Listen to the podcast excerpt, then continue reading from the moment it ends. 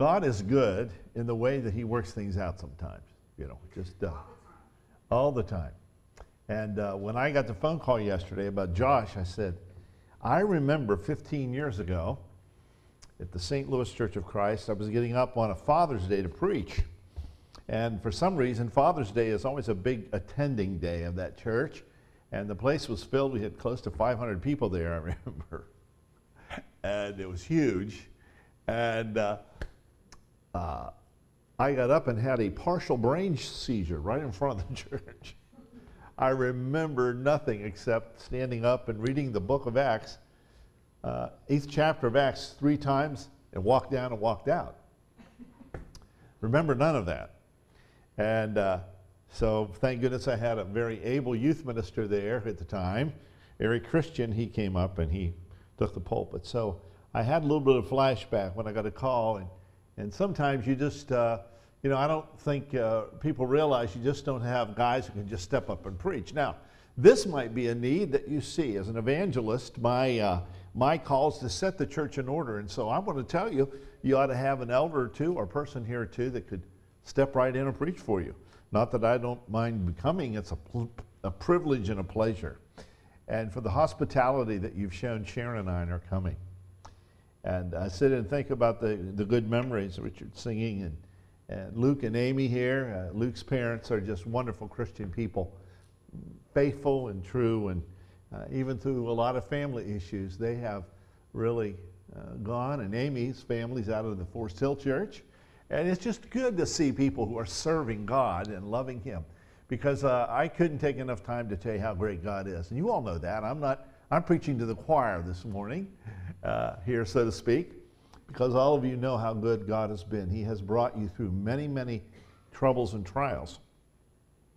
And so, as I thought about a message, I'm doing a, a series at the church in St. Louis in First Peter. I'm not preaching it, I'm teaching it at their Sunday school class. I had 169 people in this class.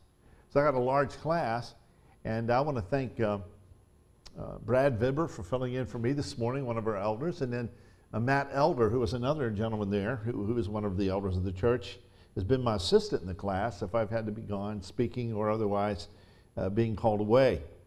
So, uh, by the grace of God, I'm here today. And thankfully, we're uh, going to have to shoot out of here. We're in the midst of getting 40 years of education material and uh, uh, preaching material and all kinds of things out of our basement. And our two sons are coming from Grand Rapids to help load off their thing. I said, It's about time. You're in your mid 40s, it's time to leave the nest, so to speak, and get your stuff out. So, all of you know what that's like sometimes. So, we'll be shooting out of here in a minute.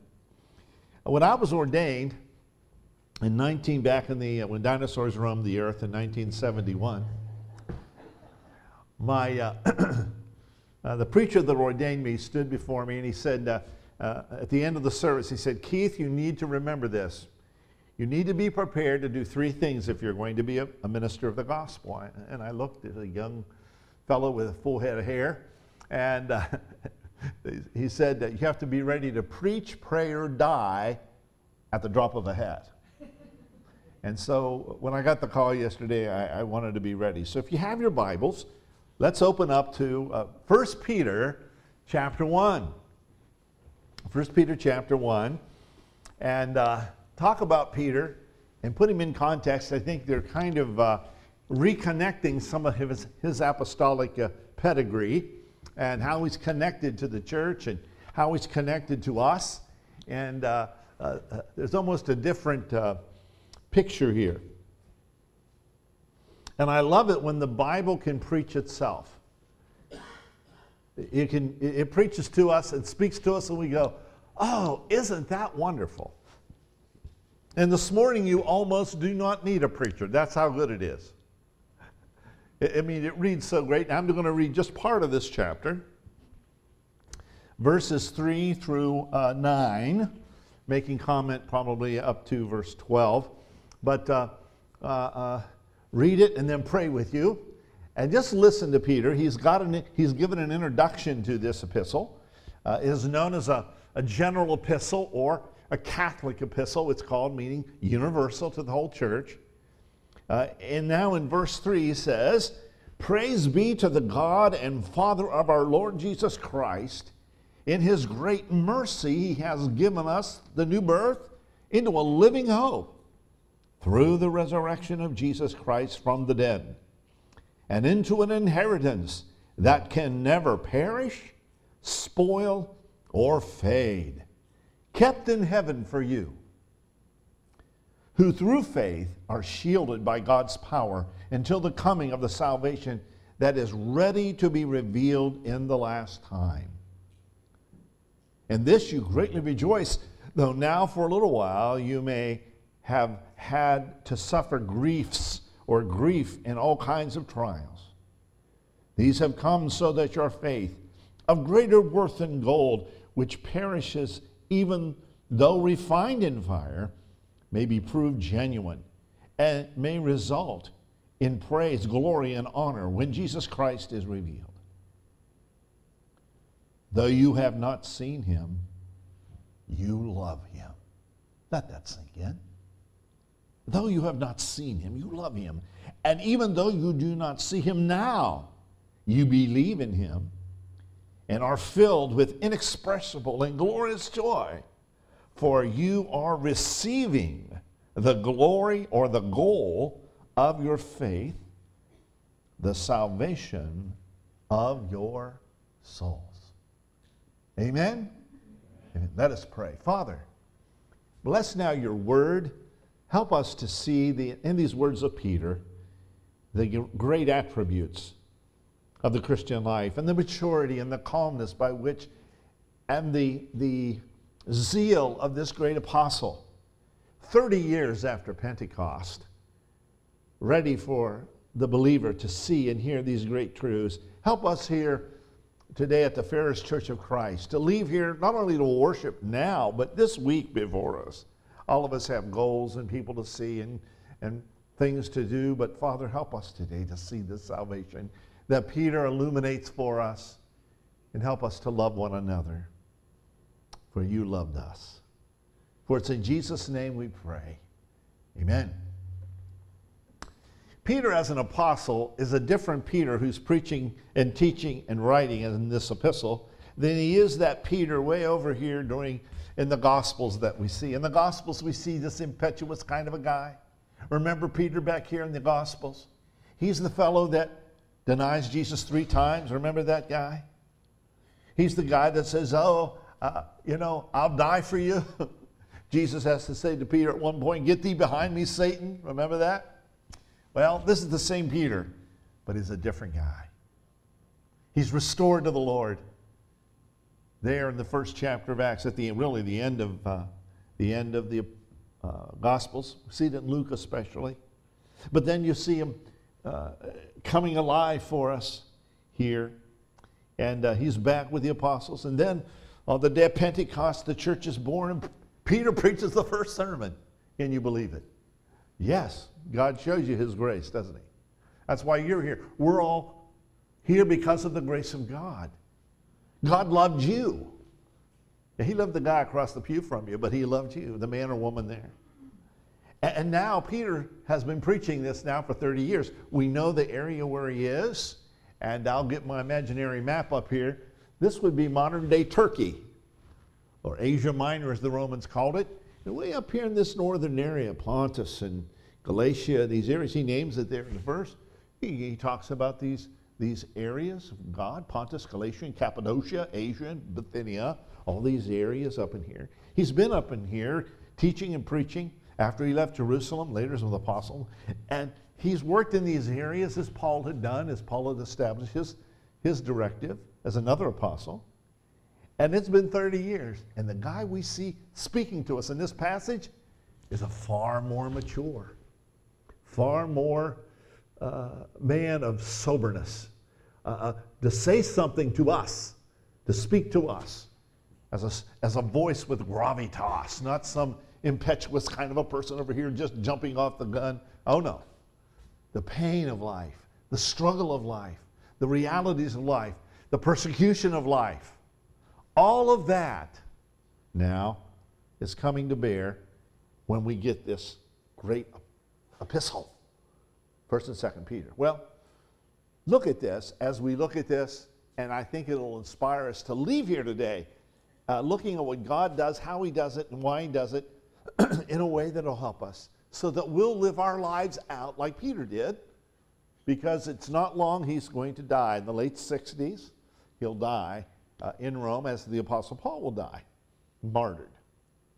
So he says, Praise to God and Father of our Lord Jesus Christ.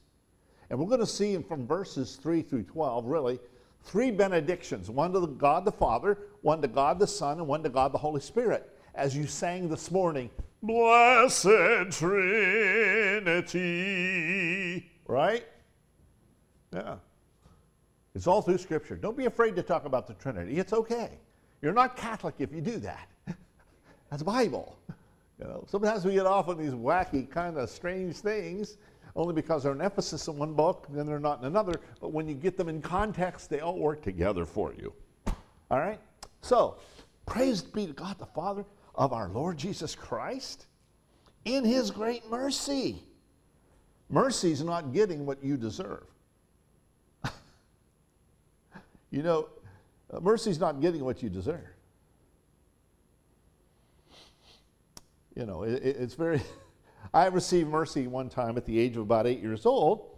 I was on a, a baseball uh, little league team, and uh, we had a, we had a glove, and then we had to get a ball. And my mom and dad were not that uh, uh, stealth with money at the time. And so my mother one day was taking me through town in Steubenville, Ohio, and we're walking, and they had the shops, of course, in those days. And we went into a, a five and dime, McCrory's it was called, and they had all these baseballs all stacked up. And they had them laying down there, just the height of an eight year old boy. and I thought, and in those days, you had shoplifters, but they weren't like they are today. A real problem. Well, I took that uh, baseball and I, I was able to get away. I stuck it in my mother's bag, one of her bags. She didn't even know it was in there. And I thought, oh man, I got a new ball. I couldn't wait to get home. But on the way home, my mother had to stop. In those days, you had to go to a different, you know, go to a different market to get your meat and your bread and those things. And so we went to uh, uh, this meat market there. And while we're there, and I'm being the good little boy back here waiting for my mother, right in front of where her bag is, the bag, she accidentally kicked the bag. The bag fell over and out rolled that ball. And my mother saw the ball. And she said to me, as mothers will do, you know, they got eyes back here. Did you know that? Mothers have eyes back here. She said, uh, Where did that come from? And you can't lie to your mother because, man, whew. she said, uh, I had to say, I said, Mom, I, I stole that ball. Oh, really? Well, I'll tell you what we're going to do, Keith. We're going to go back to the store. You're going to take that ball and you're going to give it back to the manager and you're going to apologize. And who knows? I might go to jail because I have a thief in the family. now, mother, my mother was a gracious Christian woman. I mean, she was good. But uh, she, she also knew how to put the Board of Education on the seat of knowledge, if you know what I mean. well, I had to take this ball back, and go to the manager and apologize and hand it to him. I had to do that. My mother said, I'm not going to do it, you're going to do it. So I took the ball back and, and I had to apologize and gave him back the, the ball. And he said, Young man, be thankful that you have a mother that loves you enough to correct you. And it taught me a lesson. Not only was I embarrassed, but I had to learn. I had to receive some mercy in the midst of this because I could have been in big trouble. He said, You know, I could, I could have your mother arrested because you're a minor. But he said, I won't do that. Because your mother's had two of my children in public school. and I know your mother. But I don't know you. And I want to thank God that you, he said this. I want to thank God for your mother. So I got mercy that day. Now let me get it straight to you. every one of you in this room this morning, including this preacher, has gotten mercy from God. You're not getting what you deserve. And that's what Peter's trying to say. Peter knew about mercy, didn't he? ah. So he's speaking out of experience here. Mercy has given us new birth. Born of the water and the Spirit. That's what the new birth means. Go back to John 3, I'll tell you. You were born again, maybe out of this, in the picture of death, burial, and resurrection. Romans 6, buried with Christ, raised with him, newness of life. You've been, he says, the new birth and a living hope. A living hope, not a hope that says, well, I hope so. I, I really hope so. I hope it's going to rain this week. It may or may not. I hope I can get this. Hope I can do that. Hope. I hope, I hope, I hope. No, no. This is a living hope. You can count on it through the resurrection of Jesus Christ from the dead. Now, why, that's, why is that important? Well, with the age of our congregation in this particular place, we can see, we know about death. Most of you have buried parents, I would say. Maybe you bury children, or your children that have buried parents. And, and you know, uh, uh, you know about death. That'll sober you right up, won't it? This is it. That same mother I tell you about, I tell you the story of how, how she passed. She called me and my sister, who lived near the, my parents, said, You need to come. Mom's going to have a surgery. And uh, uh, Judy, my other sister, who lives in Florida, will fly up, and we'll, all three of us can be there. Our, other, our brother had just moved and was in a new job in Carolina and couldn't come. So we went and we were there and talked to the surgeon. He said, This is going to be fairly routine. We're going to replace a valve in her heart. And uh, uh, we'll come back and talk to you what we've done and so forth. We'll restart her heart and get it going. You know, this is a pretty calm procedure. And uh, so the three of us were there. Uh, one, the minister from the church where she attended, the Church of Christ, uh, there in Follansbee, West Virginia, came over to the hospital and we sat there and we chatted. And I knew him from camp. He was a great elder in the church there and was filling in until they got a preacher. and we had prayer together several times. And then in came uh, the surgeon to see us. And he said, uh, Your mother's valve was so calcified, we tried to restart her heart, and her heart would stop. It'd start and then stop. Now, we can do all kinds of things. We can send her here, there, and everywhere. The three of us sat there. And we knew what her faith was because I got to pray with her that night before. And she said, I don't know what's going to happen. They say this is routine, but I don't know what will happen. And all three of us said, My father, who was an invalid, and she had been taking care of him for a number of years, we all agreed together, it was almost simultaneously, would mother really want that? And she told me, she said, I'm ready to go meet the Lord. I, I've served him faithfully all these years. And in her 80s, she passed into eternity that day. Well, since I'm the oldest in the family, I had to go back and tell my father. And he was not in really good shape. So we're all there, and a couple of my nieces and nephews were there, and, and we had to tell him. If it wasn't for the resurrection, my mother wouldn't have had that peace. If it wasn't for the resurrection, my father wouldn't have been able to accept that. And it was, if it wasn't for the resurrection, we'd have no hope, beloved. And if Jesus tarries, one of these days, all of you are going to be in that valley of shadow of death. But thanks be to God, because of a living hope, because of the resurrection of Jesus Christ, you do not have to be afraid. Amen? In fact, we have an inheritance that can never perish, spoil, or fade. Real quick here, all of us here maybe have an inheritance. But every inheritance you have will either do one of those things. It will either perish, spoil, or fade. If you have land, you have money, all of that will, ha- it will all be gone in this life. Somebody else will own the land. It might be in the family, but somebody else will own it. You may give the money away. You may have a trust. You may have children and grandchildren that you give it away, but it will fade. It will disappear into the future. But what you have in Christ will never perish because it's kept in heaven. Now, there's a trust. there's a trust. It's kept in heaven for you, who through faith are shielded by God's power. Maybe, you know, it's going to be an eternity. We're going to see the times that we were shielded by the power of God. We didn't know about it. Like the footprints in the sand, you know, the, that old poem, He carried me. Those footprints were his, Him carrying me, Him carrying you. We've been shielded by the power of God.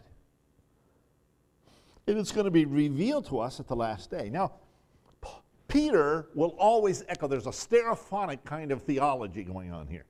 When you hear the one apostle say something, it'll reverberate with another. Because they're preaching the same things by the Holy Spirit's inspiration. Amen? They're doing the same thing. There's a consistency there. And over in uh, 1 Thessalonians 5, let's just quickly look at this. It, it helps us to see this a little bit because uh, uh, Paul will say this to the Christians in uh, 23 and 24. Let's see, may, may God Himself, in 1 Thessalonians 5 23 and 24, may God Himself, the God of peace, sanctify you through through. May your whole spirit, body, and soul, the three uh, tripartite uh, part of your life, be kept blameless at the coming of our Lord Jesus Christ. He's coming. And he says, verse 24, the one who calls you is faithful, and he will do it. If God says it, it's going to be done. It's not like us. I'll get over there sometime. I'll do that sometime and you forget about it. Have you ever forgot something? Oh, Brother Wise. Oh, boy. Even when you write it down. you see, we forget. God never forgets. Keep remembering that. And He loves us. He showed us His mercy. So, back to Peter. Peter's just re echoing what Paul has said, or Paul's re echoing what Peter has said. In this you greatly rejoice, though now for a little while you may have had to suffer grief of all kinds of trials. All kinds of trials. Some people in the Christian life have real struggles. Some people have real physical problems, mental problems, issues of life of which they have no control. But these, whatever we face here is temporary compared to eternity. I love the illustration used this morning about time. We, do lose time. We have everything so instant we forget what is eternity like? Whoa. You live 70, 80, 100 years. You see? What's that compared to ten thousands upon ten thousands upon ten thousands of years? In our little finite thinking of time is nothing. James says your, your life is like a breath. and you're gone. I've been by the bedside of many a fine Christian saint holding his or her hand praying with their family as this Christian man or woman passed into eternity. And I've been there when they've been mean, nasty, squirrely, wicked people who've died in fear and trepidation because of what is coming. Because they've not known the love of God. Their pride, their self arrogance, their self centeredness, their own achievements have kept them from being with God if they would have just surrendered themselves, what they could be could have been. The goodness of God. You see, that's why in Romans, Paul said it's the goodness of God that leads you to per- repentance. Is God is good. He says uh, this, these, not just our faith, but the trials. In the Greek, it's the trials rather than the faith. The, the translators have seem to be faith is fine, but the, it is the trials that are far greater worth than gold that perishes even through refined by fire. You know what they do with gold. They dig it out. You can say, well, this, this ore, this is gold ore. Well, they want to, you know, they what they want to see it is refined, don't they? They want you to get that piece of gold that's been refined. That's what life, that's what troubles do. That's what drives you to your knees in prayer if you're having a heartache and a disappointment or something, or you failed the Lord in some way. Go to Him in prayer. Ask for forgiveness. Go to, and that trial, that difficulty will refine you so it'll be more precious to you. It's so important. This time with your minister, pray for him. Pray for him. I told you about my incident with this. I, this was on Father's Day, but by uh, the elders gave there gave me a, a, a, a time of rest, realization, a sabbatical through the summer, and uh, our music minister did most of the preaching. Our youth minister did through the summer, and by fall, by the grace and the prayers of the people, I was back. I was able not only to preach, but to go back to my whole full class load at Alma College and teach. I call that a miracle in my mind because of the things that were able to be restored. Ask God to help. Pray for your minister. Pray for this church. Pray for your leaders. Listen to me as time goes on, these fine men that stand here every week, there'll be a day they won't be here. They'll go home to Jesus, they'll go home to the Lord. Call in the young people, tell them, teach them while you can, because time is short. Sounds like an evangelistic. I'm, again, I'm preaching to the choir. Now, Peter's going to give three benedictions here one to God the Father, which is verses 3 through 8, one to the Son, which we're going to see in a minute as we close.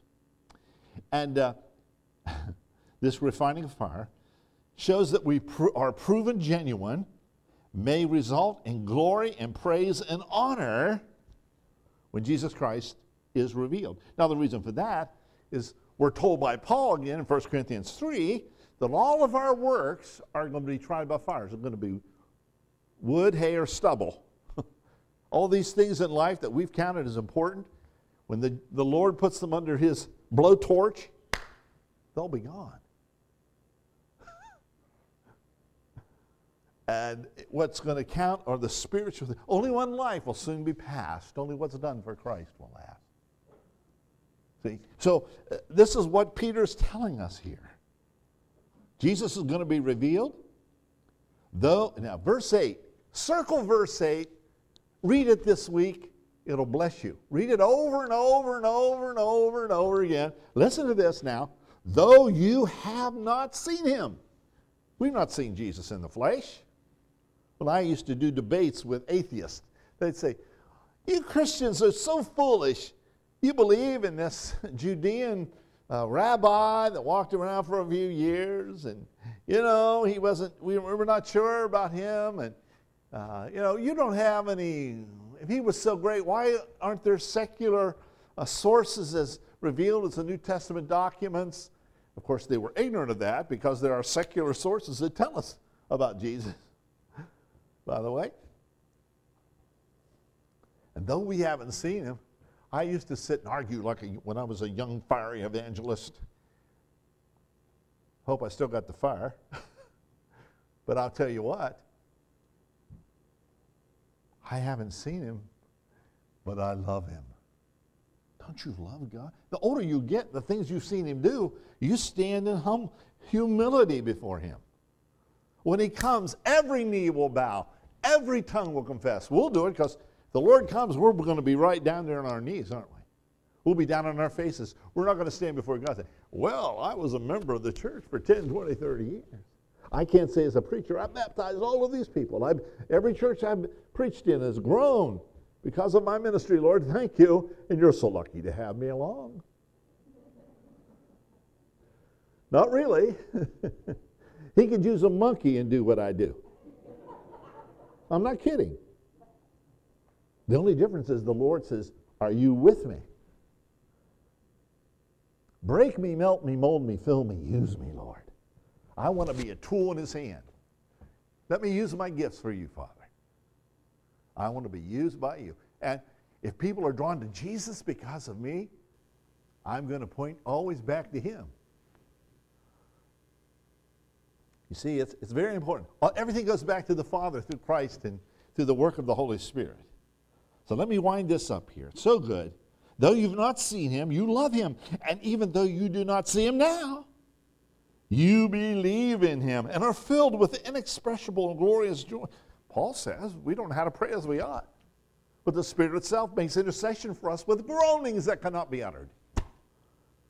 You can't, there are times in your life you are so full of joy. How about that time you had the, held that first baby in your arms? I fainted the first time my wife gave birth. Fainted. All I remember, again, is some big nurse taking me out and putting smelling sauce under my true story.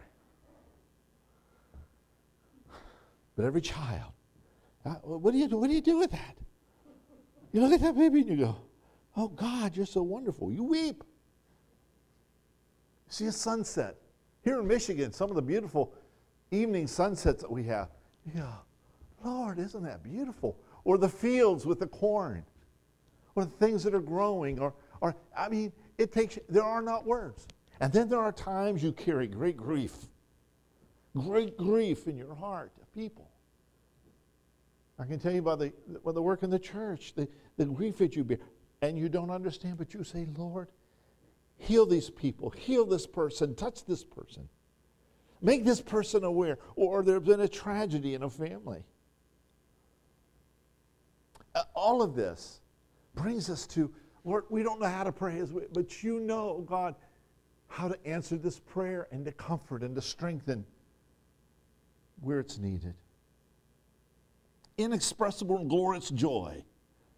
Last verse. For you are receiving, not going to receive, you are now receiving. It's in the imperfect tense. We are now receiving the goal of your faith, the salvation of your souls. That's why you partook of the Lord's Supper. You're remembering.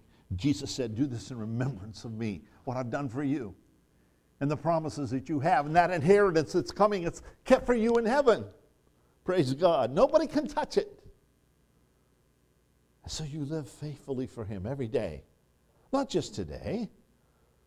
And going on in the next verses, he talks about the Holy Spirit working in the, the prophets of old. They looked into these things. They wanted to know what's this great promise that's coming?